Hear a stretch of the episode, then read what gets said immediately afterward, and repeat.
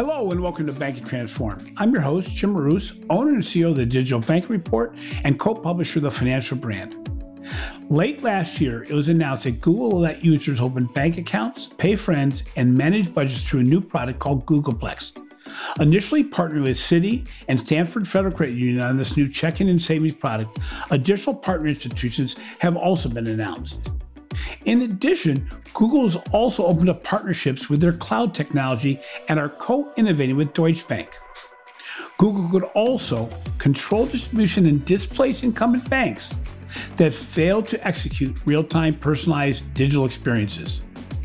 Our guest for the show today is Yolande Piazza, VP of Financial Services for Google Cloud. Yolanda joined Google in mid 2020 after almost 15 years at Citi, where she most recently managed fintech partnerships.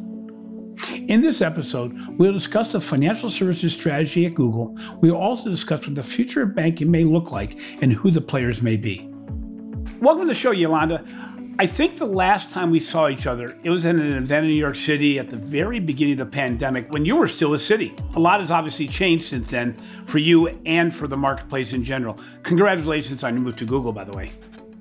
Yeah, so Google's announcement was really around both your play as far as Google Plex as well as Google Cloud. And, it's obviously not the first foray into banking by big tech. Uh, more than a year ago, Apple launched its credit card with Goldman Sachs, Facebook allowing users to make payments via Messenger. And more recently, Amazon has set up lending programs for small businesses, while Walmart has just announced that they may be jumping into financial services even deeper than they have in the past.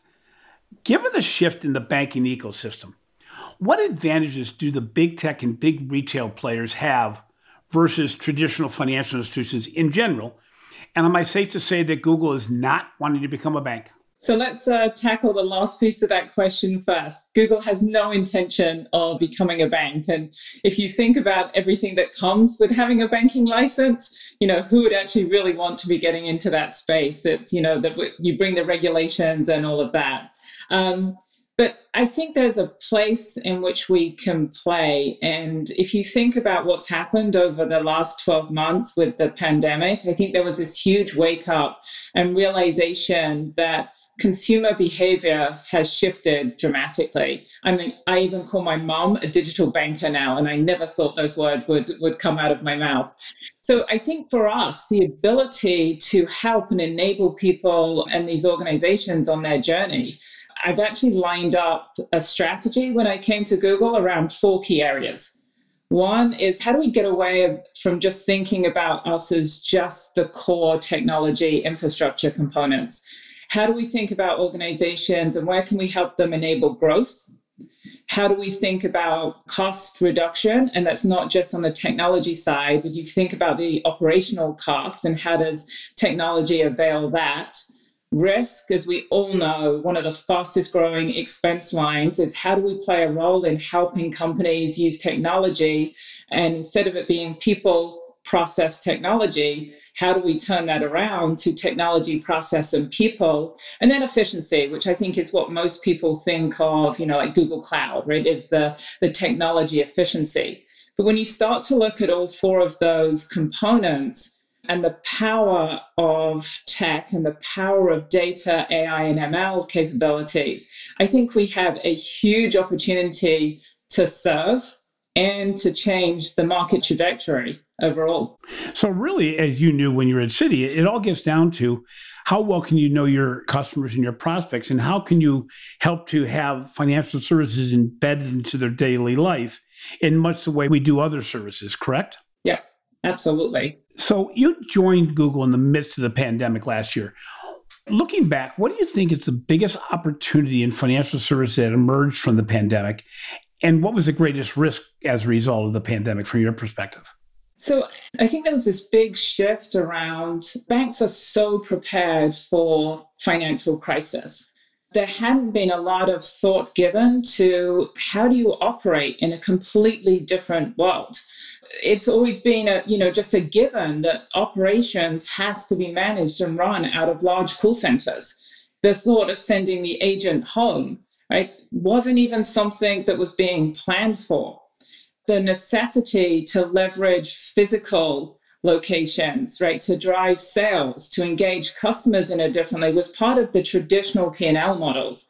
And I think what the pandemic did is basically alter the course of all of those traditional, you know, very embedded beliefs and cause everybody to stop and think back, think about how you collaborate you know, across teams if everyone's working from home? How do you engage your customers? Um, my mom becoming a digital banker, she would never have been put in that channel before. So I think it was a actually a forcing factor to get everybody to take a step back and think about business models, customer engagement, and uh, really stop and think about you know, what is the next evolution and uh, what does my customer really want and need and how do you put them in the center of this journey? So for me, the pluses and the leapfrog in some cases, um, thinking a movement across financial services has actually been quite inspiring. You've been thrown in the midst of things with everybody being remote, and you're in a very innovative spot at Google in an area that they're looking to expand significantly in the financial services arena. How is the innovation process at Google and how does it differ from what you've seen in the past at other traditional financial institutions? When you take a step back and in the financial services institutions, you know, you're always compelled to stop and put risk at the center of everything you do. What is the impact? What is the implication of this? You know, what can go wrong? What can go wrong is always in the center of your mind. I think one of the things coming to a large tech organization like Google, you start with the what's possible and then work your way back into what's doable. And so one of the things I love here is, you know, everyone's willingness to jump in and to rethink problem statements. That there's nothing that gets the teams more excited than how would we solve this? I think the problem from us, though, is then to make sure that we are really take a step back and think about what is the implications of that. You know, how's this going to fly with the regulators in financial services? And recognize the speed and time in which we operate is very different to within inside financial services. So it's not that there's not a, a desire to move fast there's just so many other checks and balances that have to be validated along the way before you can bring anything and even test in market. You know, it's very, very different culturally from that perspective. But I would tell you, I think people are aligned at what the end state should look like. You know, it's interesting you, you mentioned risk because you don't think about it, but I'm a legacy banker, and the mentality is no losses, and then they'll accept whatever comes. And when you think about how Amazon and Walmart, because of uh, returns during the holiday season, they took a stand that said, you know what, if you return something, we're not going to ask you to return it actually. We're just going to absorb that. We'll get you whatever you wanted it's really looking at the overall perspective of what the relationship is, as opposed to, geez, we're, we're going to lose some money on the product that's not going to be returned. But when they looked at, okay, what's going to take to rebag it, reprocess it, get it to, so it's new with all the pandemic and everything else, they realized that, oh, we can accept some risk and some loss for the bigger good. And, and banking just doesn't think that way in a legacy state. In fairness, I don't think they can. Yeah. Whether you're talking health or wealth, they're two of the most sensitive topics, you know, and most personalized things that can happen to people. And so, you know, to say, oh, I took a risk, you know, with somebody's money, or I potentially didn't process this, or I caused them fees because I didn't process their payment coming in quick enough, isn't acceptable and it isn't tolerable. I think financial services are held and should be held to a much higher standard. And so, you know, when they're thinking about something, it's not a case of, well, we'll just test it. And if it doesn't work, we'll just go in a different direction. It has to be so validated, you know, 10 ways from Sunday before we can even go into the market and, and be able to test. So I think there's just different expectations, different levels, you know, of what people are held accountable to. And, and I think that's a good thing for that industry, to, to be honest. You know, it's interesting. We, we've done some research for the Digital Bank Report. We did some pre COVID, which looked at innovation maturity data and analytics maturity and digital transformation maturity. And we've now followed up with some research in a what I'll call a post-COVID or a COVID impacted environment. And what was interesting is traditional financial institutions rated themselves lower on all three categories than they did last year, despite the fact that so much has happened. So many institutions introduced digital account opening, digital loan growth, are starting to use data and analytics more. Why do you think they're rating themselves actually lower now than they did a year ago? I think, to be honest, it was a wake up call. I think there was a little bit of, you know, I'm serving, I have two types of customers. I have digital customers and I have, you know, my core banking customers that, that are much more focused on, you know, the, the branch experience. And what this did is force them to think about how do you bring all of this together and how do you serve a customer in a different way? And I've always said there isn't such a thing as a digital only customer because the minute something goes wrong, the first thing you want to do is talk to somebody, like make it right. You know, I, I can't explain this over a chat or, or whatever that might be. And so I think, you know, just the fact that how were they prepared to serve in a pandemic was a huge wake up call to recognize that they were not as digitally mature as you know the up and coming fintechs or you know the online retail companies you know as an example. So i think it was a humbling experience for many but also a good experience because i think it's been the precipice to sit back and think about how do you actually operate your business differently? How do you serve your business differently the banking industry, I think we, would agree that they're not successfully meeting the needs of the emerging digital c- consumer. What do you think is the biggest gap between what the consumer today is looking for and what, what I'll say legacy financial institutions are able to provide? So, if you take a look, and I think this is where we could all learn and really start to study consumer behavior, right? The need for instant gratification the ability for choice and flexibility. That could be flexibility of channel, that could be flexibility of products. You know, we very much force consumers into, you know, here are the product sets, and they haven't really changed in 100 years.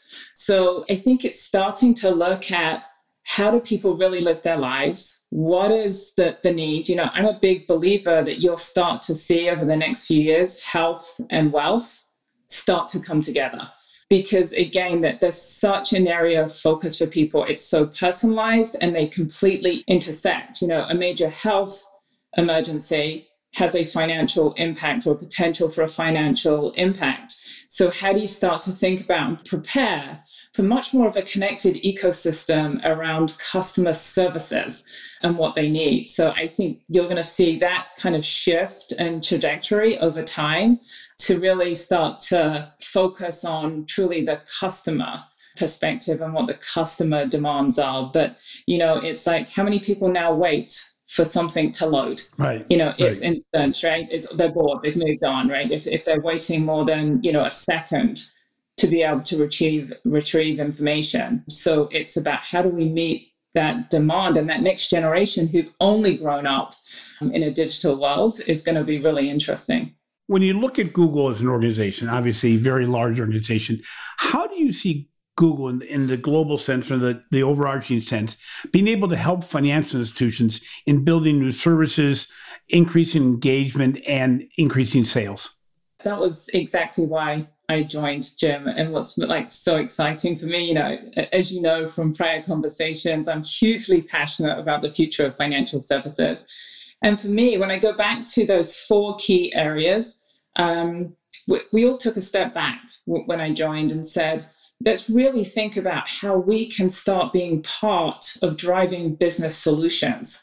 You know, and it's funny, I talk to so many customers about transformation, and uh, I think it's about the most overused words or description next to digital.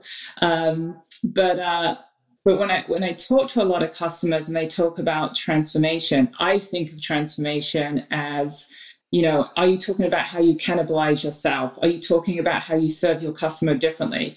Are you talking about new revenue streams? And I think a lot of where financial institutions are are really much more in optimization. Yeah. Right. You think about the consistent P&L and how do I really optimize that? How do I lower my price point to serve? How do I make sure that my customer has access to all of the core functions? So there is a mass play, I think, that we have to really help on that optimization journey. How to take cost out, how to streamline processing, how to take out the human and i don't say that with you know trying to put a lot of people out of work but how do you change your risk profile in environments when your control framework is operated by individuals, that actually becomes your biggest risk. So, what are the things that we can do to really help enable customers to focus on the optimization? So then we can start working with them on the transformation and create the space to be able to go do that. And I think the for us at Google, I think we are perfectly situated to be able to go do that. We're not aspiring to be a bank or run, you know, those services. My goal is, and I think the goal, goal of all of us is really how do we enable our customers on that journey? So, really, it gets down to Google provides the ammunition to build better personalization, be able to do more proactive advice that gets outside of elements that are simply within the four walls of a financial institution, as well as improving the data analytics capabilities. So, in that whole scope of all that data, what role does the cloud play in this and the importance of cloud technology? It's stuff that we talk about a lot. And uh, to quote my colleague here, my, my partner, Derek White, who joined from US Bank, yeah. Um, we talk a lot about the four C's of data capture, cleaning, caching, and calling. The financial services industries do the first three really, really well but there's not many great examples of the calling and how do you use data to, and make it truly actionable across your portfolio as a whole? And the studies and the analytics say that, that the financial services institutions are actually really utilizing only 1% of their data and I think that's where we have a huge play, right? You know, Google is data analytics, it is AI and ML. And so our ability to help companies really unlock the potential of all of the data that, that they manage, I think is absolutely huge and really exciting to see how we're going to use data and both AI and ML processes in order to change behavior and change how we engage and bring new solutions to bear. So when you take the outside insight that obviously Google has between how a person manipulates through or moves throughout Google search and the data that you collect in the process, obviously this moves us towards embedded experiences where banking can actually be more personal to me if the data and analytics are, are managed well and not just used to make better reports. But how do you see the role of Google when you start looking at not only these embedded solutions, but even open banking solutions as it may re- relate to how you partner with non financial institutions to bring a, a, better infrastructure and overarching view. I think you mentioned a little bit about health, but how else beyond that do you think Google can play a role as building a, a better open banking experience? I think we're perfectly set up to do that. When we start to talk about the connected ecosystem, where do we play? Is, you know, when you start to think about marketplaces, these services that, that we can provide in order to enable the financial services to serve their customers differently. I think there's two ways of looking at it. It's like what can we do independently that you know avails these services to financial services. But then what tools you know if you think about Apigee and some of the tools that we have to really advance them on their open banking platform so that they can then decide on who they want to engage with independently. I think there's a couple of paths to really explore. And i think different institutions will look for different things you know, some will want to make that very proprietary and some would love to be able to use as a service. And I think, you know, we have to make sure that we really are lined up on the right way to serve our customers holistically. Recently, it was announced that Deutsche Bank and Google have partnered into a strategic multi year partnership to accelerate the transition to the cloud, but also co innovate products and services. I believe this is the first partnership of its kind in the financial services industry as well as for Google. Can you describe a, a, little bit about the partnership and the potential in the future, both at Deutsche Bank, but also at other organizations potentially? Absolutely. And, you know, the Deutsche Bank agreement is not for the weak of heart, right? It was a very bold play. And I take my hat off to the teams that worked that on, on both sides of the house. But it was really interesting to take a step back and look at if we align on a strategic partnerships what value can that unlock? And how do we you know truly start thinking about unlocking the value and the potential? So we talked earlier about the ability to think outside of traditional p&l's a lot of the relationship with Deutsche Bank has allowed them to really explore, you know, what are new revenue streams, what are new operating models. And so it was a coming together of an organization that had really aspirational goals around reinventing and, you know, th- really driving a different outcome with the power of technology and, you know, tech innovation and it'll be really, I think, just a fun one to watch as we start to see those pieces actually be realized and come to market. So it's interesting, you know, as I look at this, I mean, you have a number of different ways to partner with financial institutions. You provide a lot of turbocharged energy to be able to move things forward. But there are some in the industry who would see Google's involvement in financial services as a threat. There's others, obviously, some of the companies you've Google's had partnerships with that see as an opportunity. Is it pretty much uh, the difference between how what the starting point is for the financial institution and where they want to go as to whether or not you're a, a potential threat or an opportunity for them? I would say that yes, you know, that there's always a potential that anyone's going to be a threat. And I think it's healthy to look at, you know, what those potential threats are and what the landscape looks like. But there's also the ability to look at the opportunities and to start thinking differently. And I, and I would tell you, people are on different journeys. Google Pay is a great example around how does this really enhance the value proposition um, when you start to bring together the ability to get these services to market on a much broader scale uh, which enables the bank to really be able to grow right? So i think it's about looking at the connectivity and the opportunities collectively and i think we are all ears around those collective opportunities. There's always going to be the discussion and i've been a big believer of thinking about what is the right ecosystem you know, you think about financial services, you think about fintechs, you think about big tech, and how do they connect? And if they decide to work together, there is a place for all of them, and it changes the direction of financial services. If any one of those try to do it completely independently, I think we break. So it's how do we leverage, how do we think differently about partner relationships and what needs to be proprietary versus what doesn't need to be proprietary and can be served better by a third party.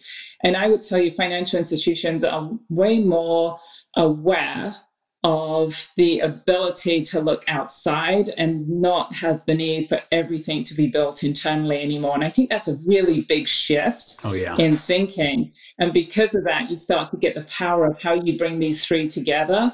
And that will be the enabler to getting to ecosystems um, to really change how financial services is, you know, presented to customers of the future. So you spent a, a relatively long time at Citi and most recently, in your role in Citi, you were managing fintech partnerships from the banking perspective.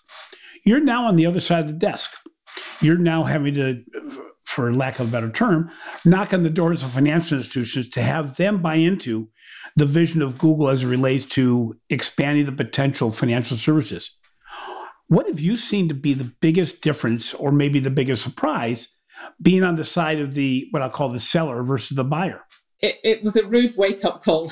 I'm not gonna lie, and I'm like, hmm, maybe I should have, uh, maybe I should have thought about this differently on the other side of the table. But what it does is give me the ability to to recognize financial services. That there's no quick path. You know, understanding how uh, an organization works, how all of the different you know entities that have to weigh in to make sure that they are really protecting their consumer that you know the from a regulation perspective and how they serve.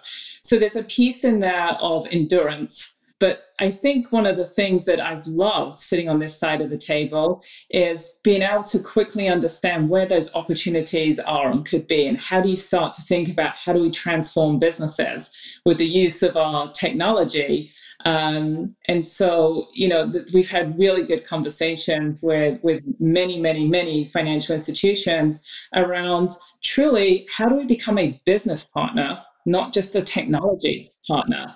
and how do they think about using our technology to really avail and move forward at, at, speed speed in quotes for financial services how do we you know think about bringing those two things together to be able to solve the, those business initiatives and that to me has been really really exciting sitting on this side of the table because you get to have conversations with many different banks that all on different places on on their journey this is something that I've been fortunate enough to go through about a year and a half of doing these podcasts, and I see a completely different tonality, vision, perspective, and even enthusiasm between the fintech companies I interview and traditional banks.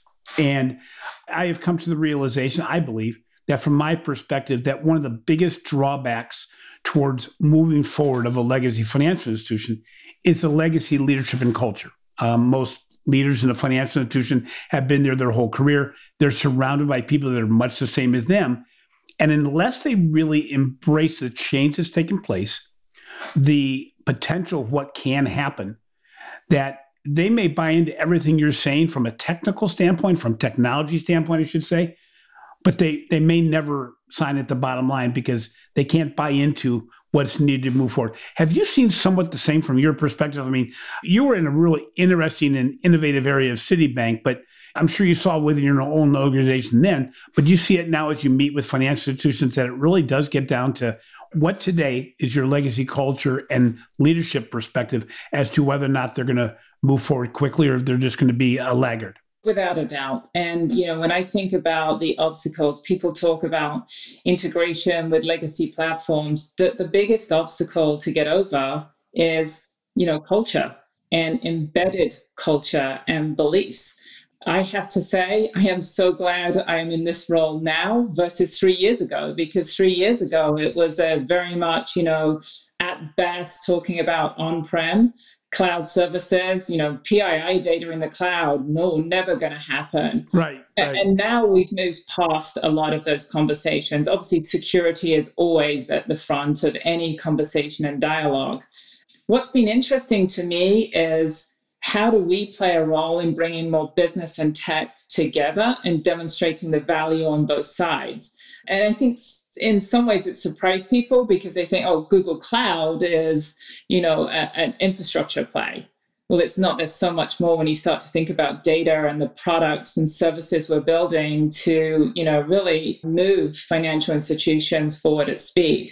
And I will tell you, just even in the last six months, the conversation and the dialogue is changing dramatically from a you know, oh my God, you know, they're, they're going to come in and talk to us about something and we're never going to do this and it's too risky to, uh, I'm intrigued and let's have this conversation. And it's much more now about a differentiation conversation than it is why technology.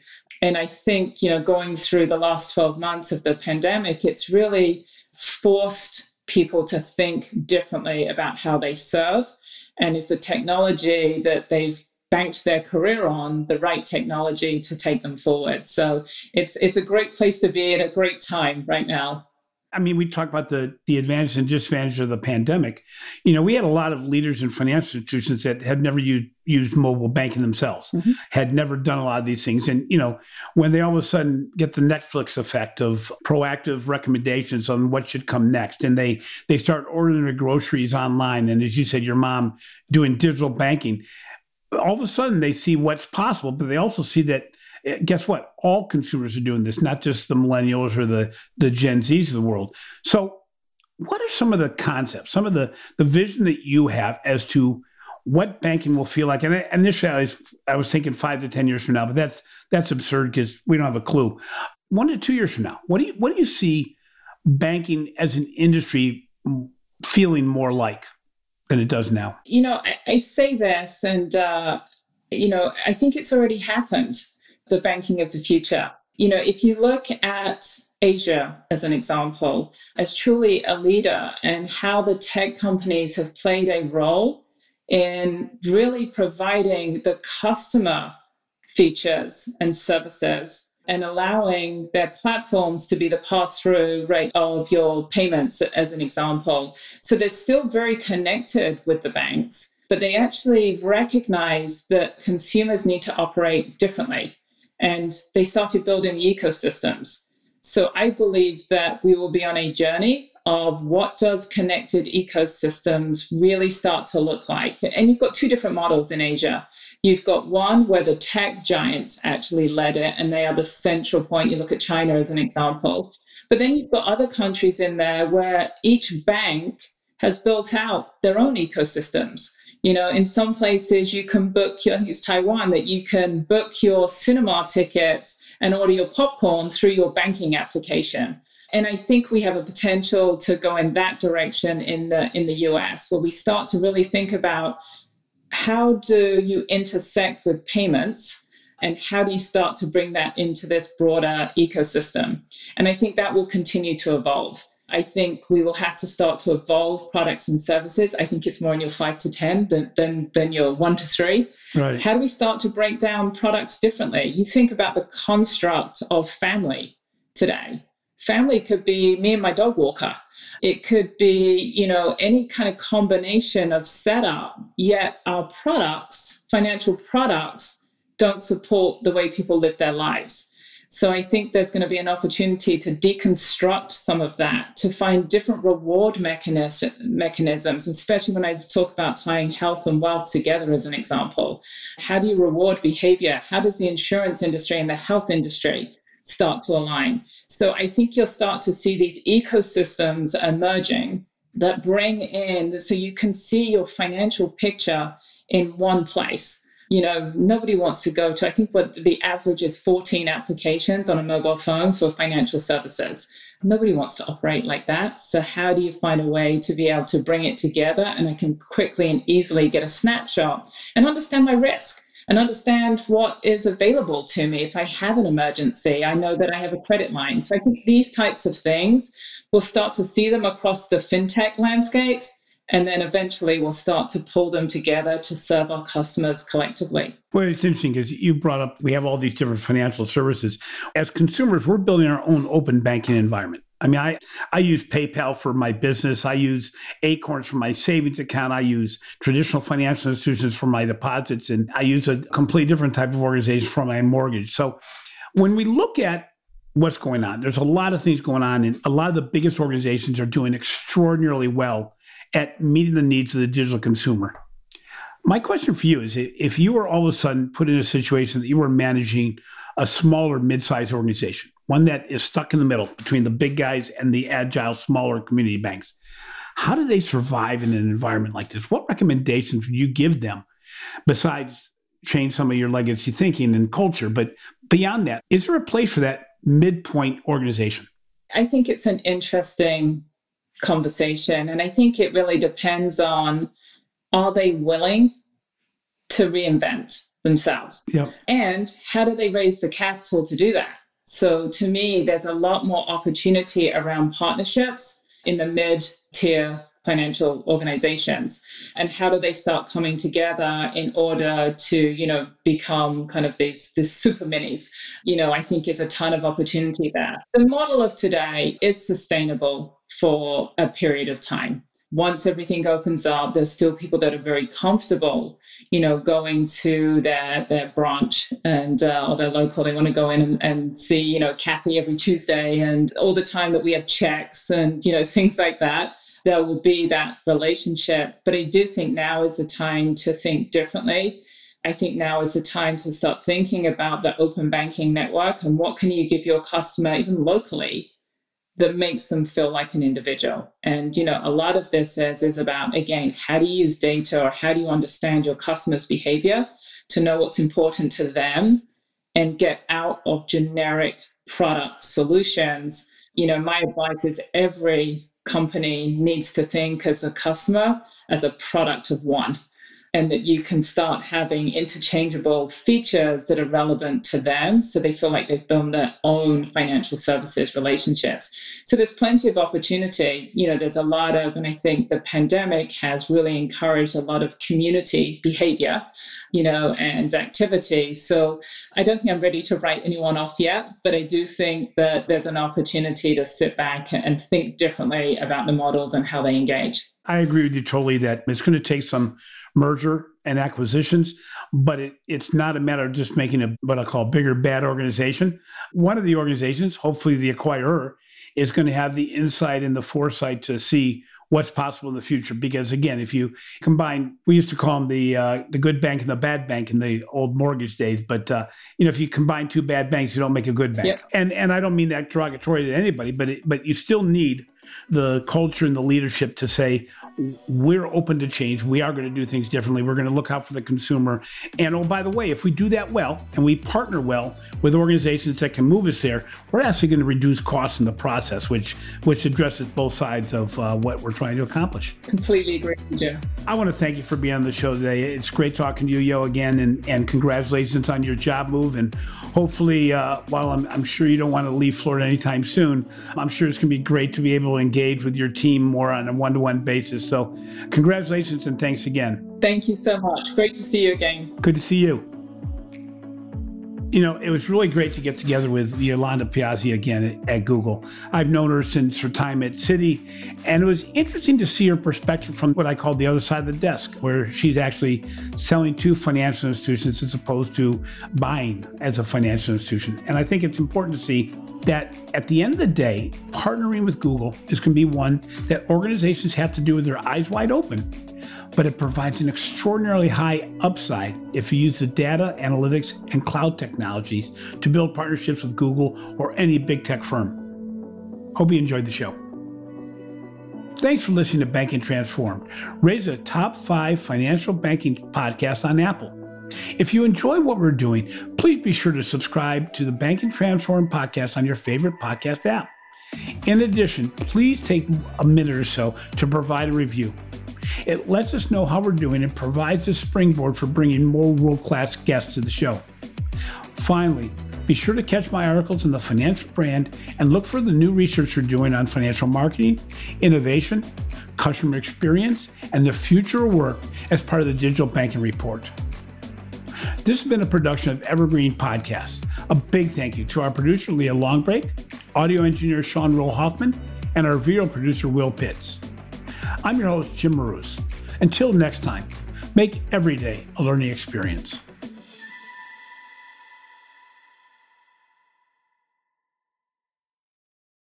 You've got questions, we've got answers. Business leadership, ownership, and sales can be challenging. Tune into the Accelerate Your Business Growth podcast to learn from the world's experts. Join me, your host, Diane Helbig as I chat with people who have expertise in various areas of business. You'll enjoy the lively conversations that are focused on providing you with the ideas, tips, and suggestions you need to realize greater success. Get what you need for your business when you need it from the people who have the answers. Accelerate Your Business Growth is part of the Evergreen Podcast Network and is available on Apple, Spotify, or wherever you listen to your favorite podcast.